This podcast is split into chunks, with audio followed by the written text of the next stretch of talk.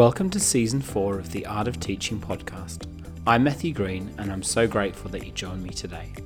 Before we get started, I just wanted to say a huge thank you to all of you that have subscribed, listened, and reviewed the episodes. I really do appreciate you taking the time.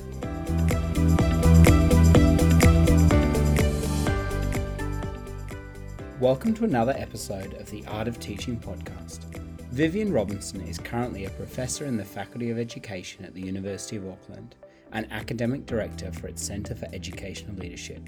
She is also a visiting professor at the London Institute of Education and she gained her PhD in clinical psychology from Harvard University in 1976. Her work centres around organisational psychology in education. Her research is concerned with organisational learning and leadership, instructional leadership, school effectiveness and improvement, and research methodology. In this discussion, we talk about why change isn't always desirable and why we should be focusing on improvement instead, and why change may actually be perpetuating leader and teacher burnout. We also talked about how we can move away from quick fixes and why we should adopt a more comprehensive improvement process. It was an incredible privilege to speak with Viviane, and I'm so thankful that she took the time to speak with me. I hope that you enjoy this wide ranging discussion.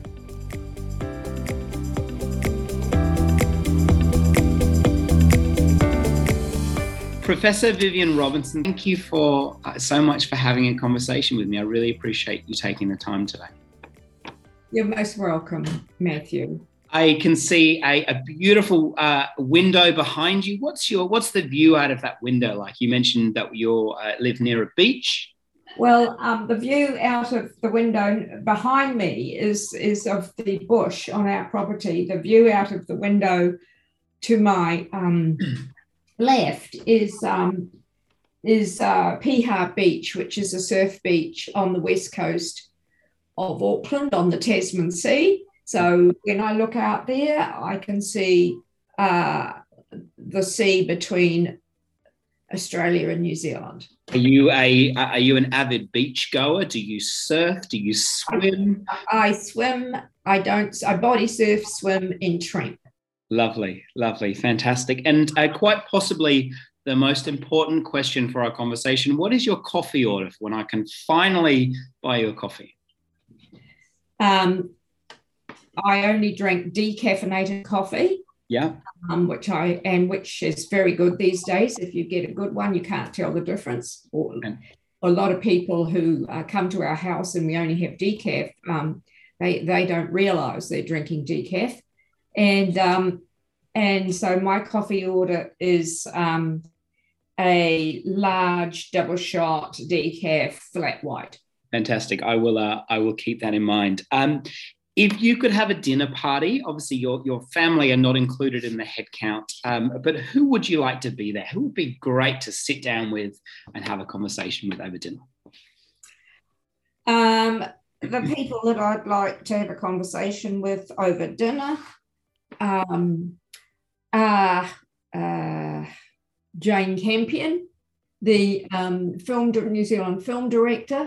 Yes. I want to ask her why her um, movies are so uh, bleak and why she hates men so much um, because they're very most of her movies are about um, um, toxic have toxic males in them one way or another. Okay. Um, so that would be a really interesting thing to talk, talk to her about um, whether that's true whether she does want to portray uh, the, the gender issues and uh, the to- toxic masculinity. Um, so I'd want to talk to her. Um, in addition, um, Jacinda Ardern, our New Zealand Prime Minister. Yes. Um, she has and, come up a lot in in uh, dinner party uh, invitations. Jacinda Ardern, this internationally as well, so she would yeah. be many. Yeah, so I'd want to talk to her. Um, then I would want to talk to um, Paul Krugman, who's a um, New York Times uh, columnist, ex um, uh, Nobel Prize winner in um, economics. So I'd like to talk to him and particularly about why he left uh, academia um, and how he sees the profession of economics um, and why economists, um, uh, uh, why uh, the dismal science of economics um, is, is dismal, and why there's no consensus about whether to uh, have financial stimulus or financial cutbacks. Um, there's, there's, there's, they seem to be all over the place. Amazing. That sounds like an incredible dinner party. It would be hard to organize all of those people, but uh, yeah, if I can pull that off, I'll let you know and send you an invitation. Yeah. Look, um, uh, Viviane, I was just wondering, uh, what was your um, upbringing like? And can you give those people who aren't familiar with your work um, a, a, bit of an outline of, of how you got to where you are today? Because my understanding is, is that it has been incredibly varied. Yes, well, I, well, I don't know that it's been that varied, but um, I grew up in a family of teachers. Yeah. Um, like many educators. Um, my mother was a classics scholar and a high secondary school teacher, uh, taught Latin and um, classics. Uh, my father was a primary school teacher and a primary school uh, principal, headmaster as it was called in those days. My uncle was a uh, principal of a small rural school where most of the pupils were his own children. Um, and so just educate education and educators were just a big part of our family upbringing. Yeah. And um, my parents didn't want me to be a teacher, um, partly, I think, because of the stress, even in those days, particularly my father, um, the stress he experienced. Um, they wanted me to go to university. And uh, so I remember walking home from primary school when I was about 10, thinking I wanted to go to university. Um, and so that was one very big theme in my family. The other very big theme was that of public service. Wow. Um, if you're lucky enough to be born with brains, um, you better use those brains for the good of everybody and, the, and to make the world a better place. Yeah. So that was a very powerful theme in our family um, as well. And then uh, when I went to university, I did a double degree in um, education and psychology. Um, I did quite a lot of sociology as well. Then I went to Harvard for my doctorate and met Argyris and worked with Argyris and Schön and um, became an organizational psychologist. Um, at one stage, I wondered about going into the corporate world, uh, but that didn't feel very satisfying morally or any other way. And so I then got very serious about education and spent a lot of time in schools doing field work and and have devoted my career to doing research that connects with and improves practice. Gosh, fantastic! It's um, it's so inspiring to see uh, and, and to see the volume of your work. I mean, your um, uh, your biography is extensive, but it's really lovely to see that even now um, as you talk about some of the change that you've had, you, you, you light up, and it seems like it still it still excites you the work that you're doing, which is really wonderful um, and yes. really refreshing. And um, yeah. I just wanted to, uh, if you don't mind, Viviane, just to talk a little bit about your your recent work. Um, 2018 seems like a lifetime ago, uh, but it is relatively recent. Um, uh, titled "Reduce Changes to Increase Improvement." And I just wanted to read a quote uh, to you, and I, I, was just wondering if you wouldn't mind um, maybe unpacking it. And it says, excuse me, planned changes often fail because those designing them underestimate the complexity of implementation, a complexity that is experienced by implementing agents but given too little attention by change leaders. Would you mind hmm. spending a few moments uh, talking about that and maybe unpacking why that is so central to that particular work? Uh, yes. Well, actually, in order to answer that question, um, I have to answer some previous questions. Yeah. Um, and um,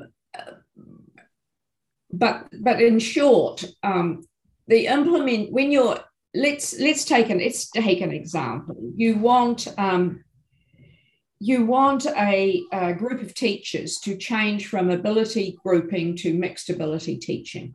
Mm.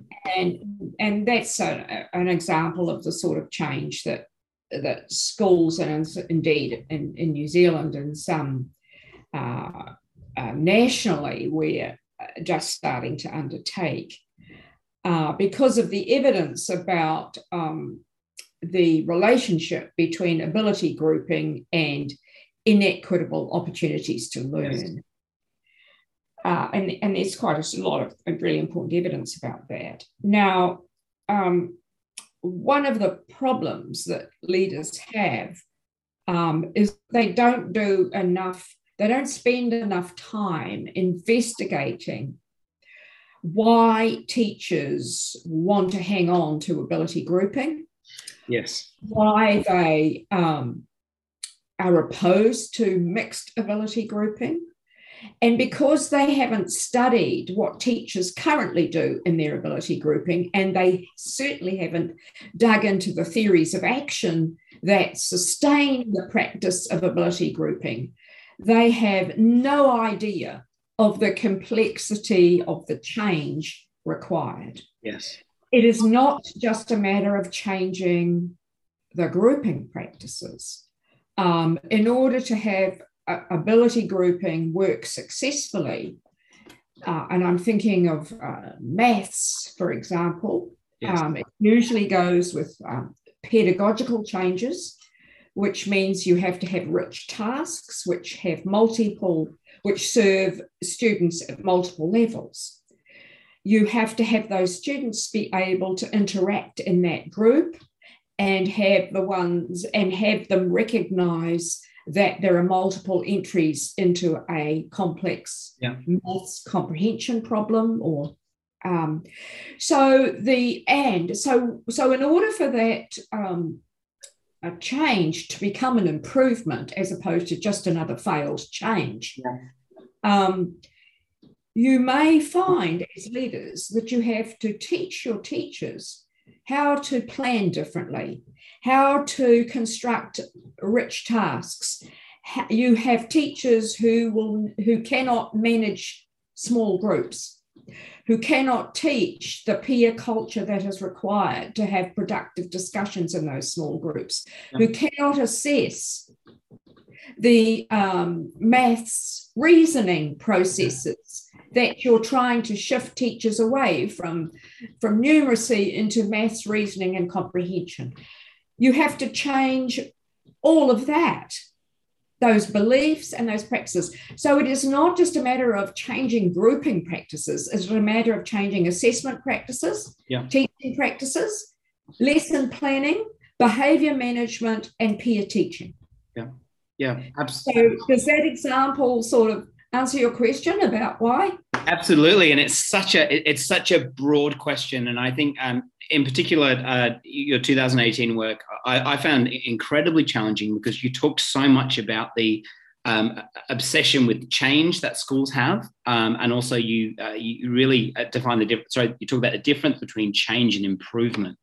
Yeah. And I am in a um, in my role, things are changing. Gosh, every hour it seems like. Um, and it really spoke to me in terms of uh, I never actually thought of the difference of those two things. So, would you mind even just talking briefly about the difference between change and improvement, and why do you think, in many ways, we get it wrong as educational leaders?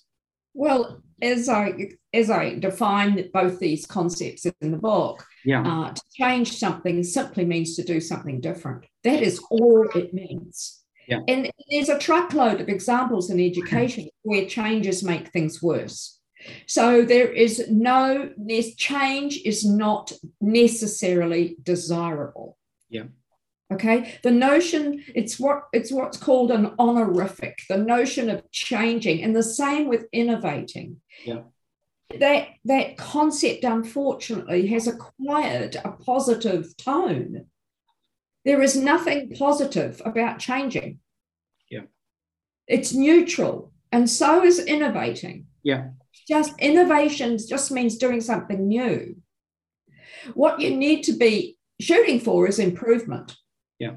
Which is a whole lot more ambitious and harder than changing things or innovating. Yeah. So I actually want to eliminate the notion that change is necessarily desirable and that innovation is necessarily desirable. A whole lot of it is a terrible waste of resources and leaders and teachers' time, yeah. let alone their students' time. Absolutely. Terrible waste because it doesn't improve produce improvement. Now as one leader said to me of course when leaders change things they they expect improvement. They think it's going to improve. But if you've gone from ability to mixed ability grouping without investigating the complexity of current practice absolutely you are headed for change that's not going to improve anything yeah. Do you think change makes us feel like we are doing something that is productive um, and we are busy as opposed to actually making any difference at all?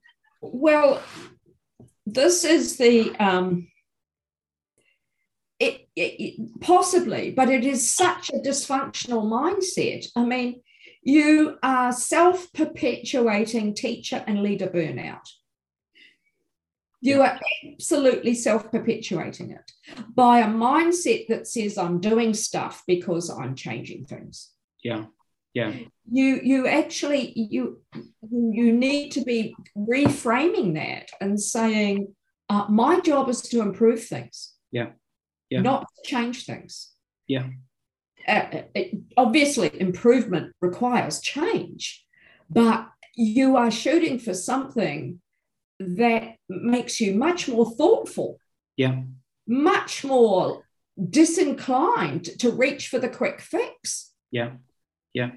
Uh, the solution oriented focus, um, where you're, you, you know, I use the anal- a medical analogy here, um, uh, where Matthew, where you, when you have a sore back, you don't expect when you go to see the doctor about it for the doctor to be writing the prescription before he's diagnosed the problem. That would be ridiculous. yeah, because uh, back problems are complex. They have a whole, in other words, what we're doing in education is we're writing the prescription and we haven't done the diagnosis. Yeah. And we do that all the time. And leaders that think that their job is to come up with the quick fix for, for their teachers' problems, all they're doing is writing the prescriptions. Wow. That's all they're doing. They haven't done the diagnosis. Yeah. And and even if it's something that like like leaders want to support their staff. So the staff's got a bright idea. Um, school down the roads using this program or that program. I think that might help. And the teacher's volunteering and enthusiastic. What that leader should be doing is saying, what is the problem for which this program is meant to be the solution? Yeah. And how much study have you and others and me done of the problem and what its causes are? Have we diagnosed the problem? Yeah. And the answer is far too often no, we haven't. Yeah. Yeah. That's it's so important, um, Viviane, just to take the time to, to actually really think about what is the problem we're trying to solve and not just jump on the bandwagon of whatever an educational publisher may be uh, putting in front of you to use any kind of quick fix. Um, yeah. So what? So how do we sorry, what are some of the essential components then to, to lead improvement? I know you talk a lot about theory of action, single and double loop learning, and a number of other concepts in your book. But how do we actually begin to um, lead successful improvements in schools? It's a very big question. Yes, it is. Well, in the book, I've got first of all, you um, you stop the quick fix and and and and you move into a more systematic problem solving process. Yeah. So I present in the book with multiple examples, including the conversations you need to have with teachers who don't think that who don't who don't think that what you're suggesting is any good. Yes. Um, I present a model and these examples of a four-stage improvement process. Yeah. And and and those sta- stages are very um, um, important and and lots of course of iterations that they're not just not just a linear sequence. The first thing is to get agreement that there is a problem to be solved. And and and leaders who cannot do what I call constructive problem talk uh, are in trouble just in this stage because they want to make some change because it's an opportunity because it's something new, because it's a bright idea they've picked up at a conference or in a network meeting or something. So, if I'm a busy, stressed out teacher, the last thing I want to hear from a leader is to change something because it's a great opportunity. Absolutely. You know, there's there's a there's an infinite number of opportunities, and thank you very much. I'm not interested because I'm up to my neck already. So, what I am interested in is if I have a problem of practice in my classroom or an outcome, student outcome problem, and you come along and say, Viviane, we've been working with these kids on writing for six months and it seems like their writing's not really improving. Would you agree? Yes, I say. I've tried, I've, I've done all, you know, I'm, I'm at my wits' end. I don't know what yeah. to do with these kids. Okay, Viviane, I think we should focus on that. I think that's an important problem for these reasons. Do you agree that we should work together on that? Yes, of course. I agree. I don't know how to do it, leader, but yeah, if you're coming to help me, that's fantastic. Yeah. Now that's stage one done. We have an agreement that there is some, there is a problem to be solved. That is it. We may completely disagree on stage two, which is the causes of that writing problem. Mm. But that doesn't matter. We've got common ground. We both agree these kids' writing is not up to up to scratch. That's stage one. Done. Yeah. Then we move into stage two. And the leader says, okay, Viviane, given that we've been going around the circle on this writing problem for a while, I think we should do a diagnosis. We should do, a, we should try get, we should get some good data to test our hunches about why this is going wrong, why these kids aren't learning how to write. Okay. And that big that introduces stage two, inquire into the theories of action of the teacher that lead to the writing problem. Yes. And so you might say, yes, quite agree. The previous year, they didn't have very good teaching of writing, and I absolutely agree. They came into your class with low level skills in writing. But we're here and now.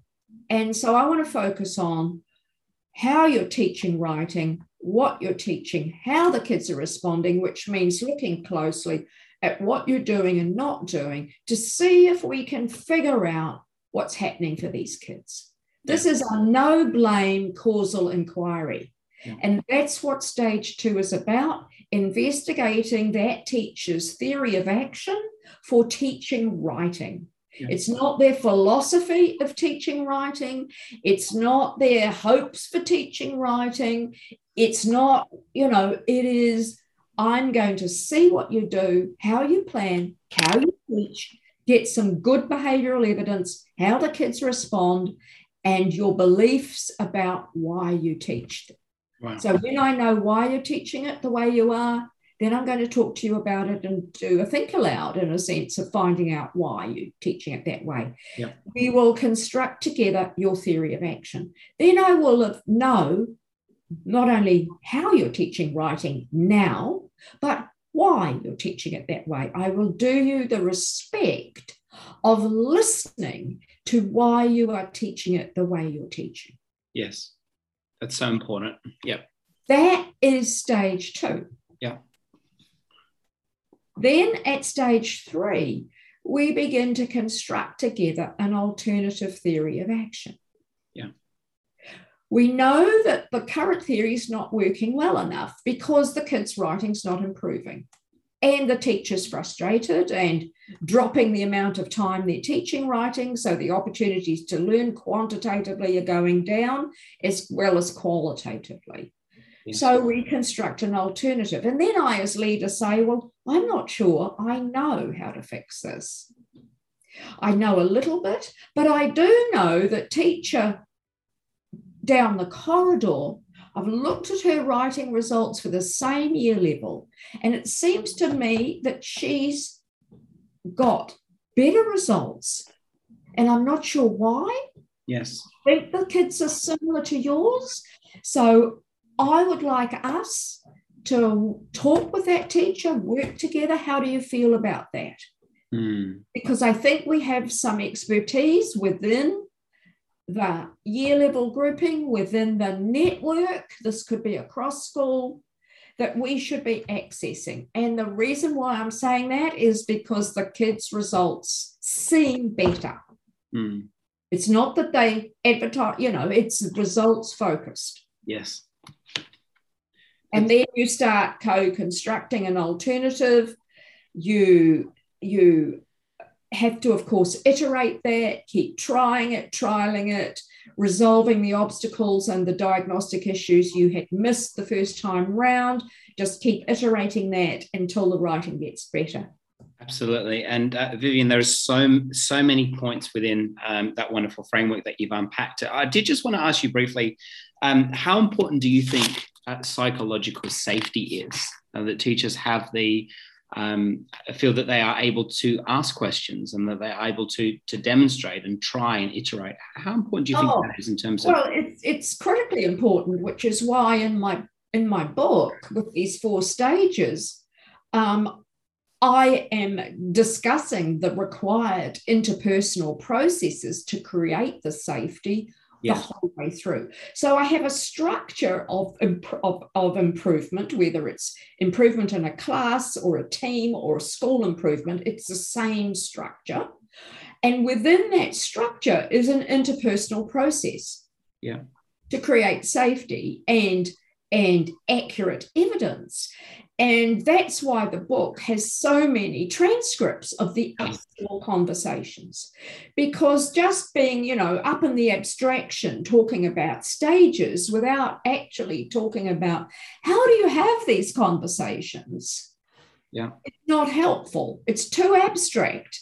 Yes. You need to be you need to be able to demonstrate what what Argyris always taught us. You should not give advice that you cannot demonstrate. And demonstrate it means showing, modeling the conversation. It's so it, it, it's so important, and what, what wonderful advice. And and a, another quote that I read um, in your book that really stood out to me um, says that we don't need to have data on every decision, but we need to have our ideas challenged and checked. Yeah. What we do need to do is ask, what have we missed? And I think that's so important. And, and why do you think it's it, it's vital to challenge some of these assumptions as you're going in and observing practice? Well, let's go back to the medical analogy. Yeah. Um, uh, the doctor's got an assumption that your back problem is because you've got a rotten mattress in your bed right? So he writes out the prescription get a new mattress. You would be appalled because he hadn't, if he hadn't actually checked with you carefully about the nature of your mattress. Mm, if he hadn't also checked other possibilities, other hypotheses, if he hadn't, for example, had a scan taken, if if if, if this is a long-standing issue you know? So so that's why um, checking uh, is is important. And sometimes that checking requires a quite formal process of examining formal data. And sometimes it requires just just challenging. So that when the teacher says well the way these kids can't write because they're never there they're absence and so you say, oh, okay. So let's just look at your at the at the um, student management system, at the absence management system. Let's just take a look. Um, Louise's can't write either, and um, Sam can't write. Um, but the, but their absent, but their attendance is really good. Mm. So it can't just be uh, their fact that they're not attending. Uh, that it can't just be an attendance problem.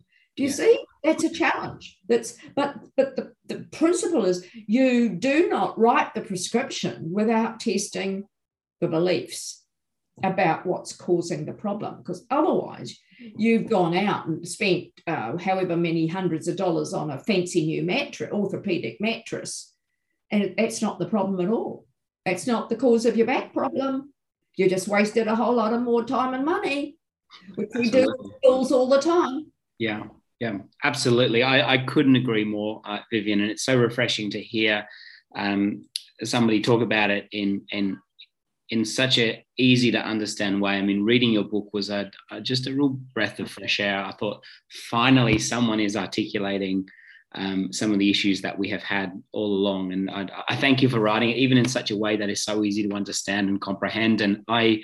I'm spending some time in my classroom tomorrow, and I've got um, I'm taking your book with me um, into some of my coaching conversations I need to have, and um, yeah. thank you, thank you, thank you for for writing this book. It's so important. And you write, um, seeking is truth seeking. Um, yeah. What what do you mean by that? I know you may have covered a few of the elements, but but what do you mean when you uh, when you when you say that? Well, the way um, this is based on Argyris and Schön's work. Um, do you know those writers? Those I, theories?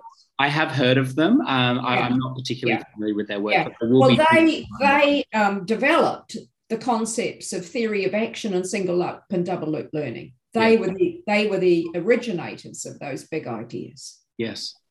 And and I I had the privilege of studying with them at Harvard for four years. One of the most critical um, values in um, doing this work, indeed in life, I would argue, is that you are constantly reflective and open to learning. You're constantly open to learning about the, the validity of your beliefs. Yes, absolutely. So that is what I so but most people and and our brains are hardwired um, to assume the truth of our beliefs, the taken for granted. So we see the writing problem and we immediately leap to the inference that it's because of student absence. Right, we just go rocket up from the ladder of inference. And so it is critical that we are open to learning and able to challenge ourselves and others. Why? Because we are so powerful because leaders and teachers are hugely powerful. They are shaping the lives and learning of their students. Absolutely. Every day. Yeah. They are making a difference for the well-being and the future life chances of students and they better be careful about the validity of their beliefs. Absolutely. And so that's why that is, I mean, it's important in life generally to be pursuing, seeking rather than claiming the truth. You're a truth seeker, not a truth claimer. That is a central value in my life. Um, and it it's critically important for educators. Absolutely. And Viviane, can I ask maybe uh, more of a, a personal question? How do you do that in your own life? How do you make sure that you are whether it be with your research or other endeavors that you're involved in? How do you make sure that you're constantly asking those questions and challenging assumptions? Yes. Well, um, you um, see your partner, let's say, um, not doing something that you think they should be doing, right? Yes. So you pause and you ask yourself um, whether um, whether your your belief that they're not doing it um, or won't do it or haven't done it yes. is correct. And then you ask yourself, um, because you also value the autonomy of your partner. Yes. You you ask yourself whether um, this is worth asking about. And then, if you do ask it, you do not say in an accusing tone, You haven't mowed the lawns and you said you were going to you say something like, I, I thought you were going to mow the lawns. Pause. Check. Yeah. Yeah. Okay. It's really it's really good, uh, really good marriage advice there as well. Thank you, Viviane. I yeah. appreciate that. Yeah, um, yeah. So you sort of and, and, and what motivates that is that you want to be a better person. Hmm. You want to be a better partner you want to have a better relationship. Well, those sorts of interpersonal um, skill, values, and skills um, do it.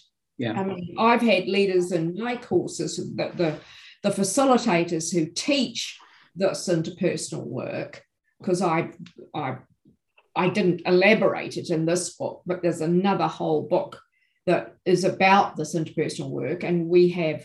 Absolutely. You probably know that in Victoria we have a group of facilitators who we've trained and accredited to teach Yes.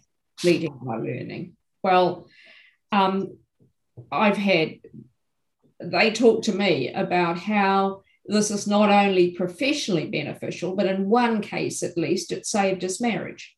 And that's his words. Gosh. Yeah. Wow, that's um, that's really meaningful, and I'll, I'll put um, Viviane. I'll put all of the links to all of the, the books and the resources that we talk about in the show notes, so people can, um, Yeah. access them. Uh, and you've definitely given me a lot of homework to do on uh, um, a little bit more reading, which is which is really wonderful. Um, Viviane, I've just got a, a few more moments together, and I do want to be respectful um, of your time. Uh, and thank you so much for covering um, the uh, vast uh, range of uh, topics that you have. It's really wonderful. Um, but I just wanted to get your thoughts um, about the current uh, and ongoing COVID 19 pandemic and what you think it has taught us about the, the work that schools do. Well, I think, first of all, um, the evidence on what's happening to kids, and particularly it- from an equity point of view, um, has just shown us that um, the romance of remote learning is, is a romance. Um, that that kids who are already disadvantaged are further disadvantaged by remote learning obviously the kids and uh, you know children of professionals and middle class people with the educational cap- and cultural capital that you re- are, is required for remote learning um, they they will do well. In some cases they're flying. I mean i can tell you about four families of my colleagues who are teachers um, who have tutored their kids during COVID to catch up on stuff that they were behind in at school, all boys. Okay, so those those those children have have have done better in remote learning than they have at school. Similarly, my neighbours' kids, incredibly bright, um, who are 16 and 17 they got their lessons remotely at 9.30 in the morning. They had finished them at 11.30 and they realized how much of their time was wasted at school. So that's that so those are a couple of things we, we, we've learned about from from uh, so in, in the positive thing out of this is just how critical teachers are face to face with kids yeah yeah um, and especially for those groups of kids for whom the only place where they will learn school curricula is at school.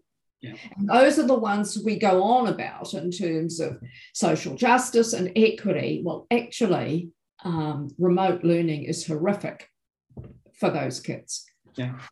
Um, and I know that you know, when I listen to principals talking about what happened to their schools in remote learning, they don't say that, of course. Of course, they wouldn't. Yeah. They say our teachers coped brilliantly and pivoted from this to that, um, which they did. But the evidence is in now um, that the, the, the, the equity gaps that we've struggling with across the whole of the OECD and, and, and which are getting worse in New Zealand and possibly in Australia as well, although you're more on top of some of this than we are in New Zealand. Um, that has COVID has been a disaster. Because one of, one of the things that, that um, is really highly correlated with student growth is opportunities to learn which it can be defined quantitatively and qualitatively. But if you define it quantitatively, it's exposure to content. Mm. Okay. Yeah. Now, there are all sorts of ways in which kids are not exposed to content that they're meant to be exposed to through absence, uh, waste of time in lessons, um, teachers, especially at primary school, not teaching material that they don't feel confident about, and, and, and on and on. Plus the term one effect and the term four effect, which is that serious teaching stops um, or doesn't start in term one and term four in many schools. Um, so the COVID thing has just added to the, the problem of, um, of opportunities um, wow of diminished opportunities to learn, while at the same time showing just how important it is for teachers to teach kids. And, and, and the other thing about COVID, I think, which I don't think has been perhaps as recognized as it could have been, is that the most powerful intervention for kids who are behind is uh, tutoring um, small group tutoring. And so I would have hoped that schools would have organised remote lessons by the kids that are self managing, got plenty of resources at home, could have been given their lessons, occasional check ins, but that's about it. And that teachers be organised and reorganised as tutors so that the kids who are behind have the opportunity remotely yes. for intensive tutoring. The ones, the examples I gave, they got it from their parents and grandparents. Um, but it would have been nice if more schools had organised to uh, have teachers um, tutoring, yes. doing intensive tutoring. Yeah, absolutely. Of, of small groups. Do you know of any schools that did that, Matthew? My understanding is that we received a budget for COVID tutoring, um, but that was very much done uh, once. Uh, I can only speak out of one school that I've been at, but was done once students returned to school and then they were taken yeah. in uh, in many ways a learning support model. Um, I don't know of any other. Um, yeah. I don't know of any other initiatives. Yes, yeah. Well, that that's that's that's that's really positive that that that tutoring um, um, happens. And, and on the um, Bob Slavin's What Works website, um, he's got a wonderful blog. He's, he's died now recently, unfortunately. Um, he's got a wonderful blog about um, the conditions that need to be in place if tutoring is going to work. Yeah. Because, like everything in education, if the implementation isn't done well, you won't get the results. Yeah. And Viviane, just um, wondering, are you uh, are you confident that schools can learn um, and, improve um, coming out of uh, this pandemic, or do you think we'll spring back into well trodden paths? Well, what paths would you want them to re to reconsider? Well, I think I think that's a really good question. I, I think I'm ma- mainly coming from the point of view is that it's easier to remain the same as opposed to as, as opposed to make any improvement. So, do you think we will learn lessons from this, or as do you think school structures will continue um, to pursue old habits? Well, old habits are fine if they're good habits. Um, so the lessons to be learned are the same as the lessons whether it's COVID or not. Yes, absolutely. Which is um, which groups of kids in which subjects, which content, which well-being areas are suffering. Yeah, yeah. And how can we do a better job of um, meeting goals for growth for those kids? Now, whether you, whether you've got COVID or whether you haven't, I mean, COVID makes it much more difficult because you get distracted by a thousand memos from the department and you know having to reorganize all the furniture and the classes and the schedules you know it's just an enormous distraction. But in terms of the lessons for improvement it's that same lesson. Yeah. The lesson doesn't change yeah. Lesson doesn't change. You know people might you know i mean there's an enormous amount of romanticizing of of um, digital technology and remote learning just a huge amount of romanticizing of it. Um, and, and my focus is always on um, um, what's the evidence of student outcomes um, and and and the fact that um, you know, kids become more digitally um, savvy. That's fine. Um, but is that translating into the sorts of understandings, the sorts of uh, comprehension, the sorts of problem solving that those kids need to access um, tertiary and, and further learning pathways? And absolutely, often, often it isn't. Yeah.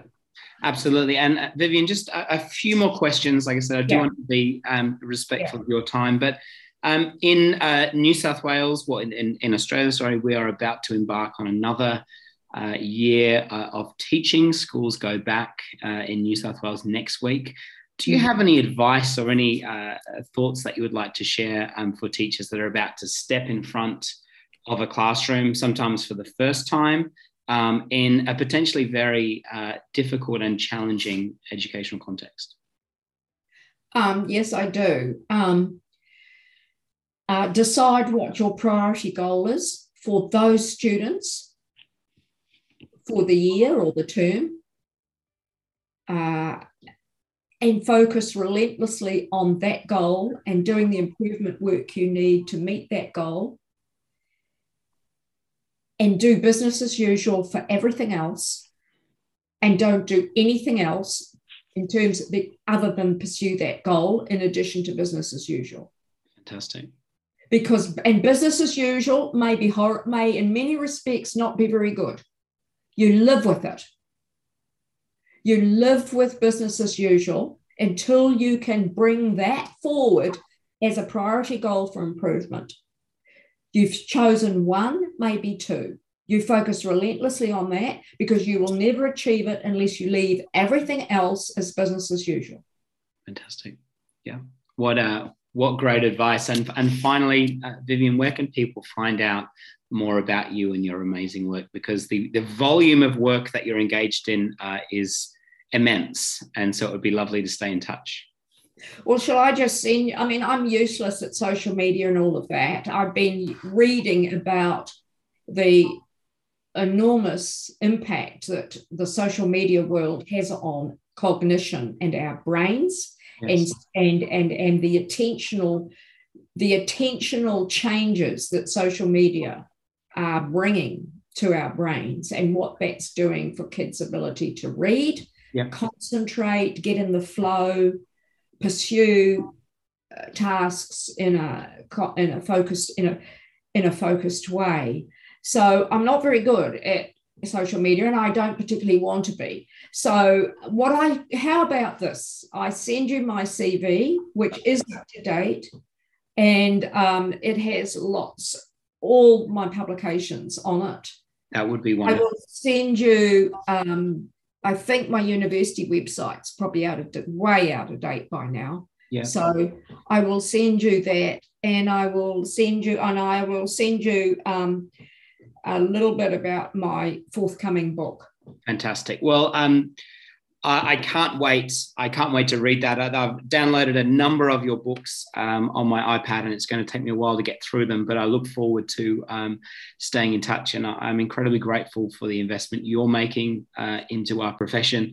Um, so, um, Professor Viviane Robinson, thank you so much for taking the time to talk with me today. I um, I really do appreciate it. Okay, thank you, Matthew, and I look forward to the podcast.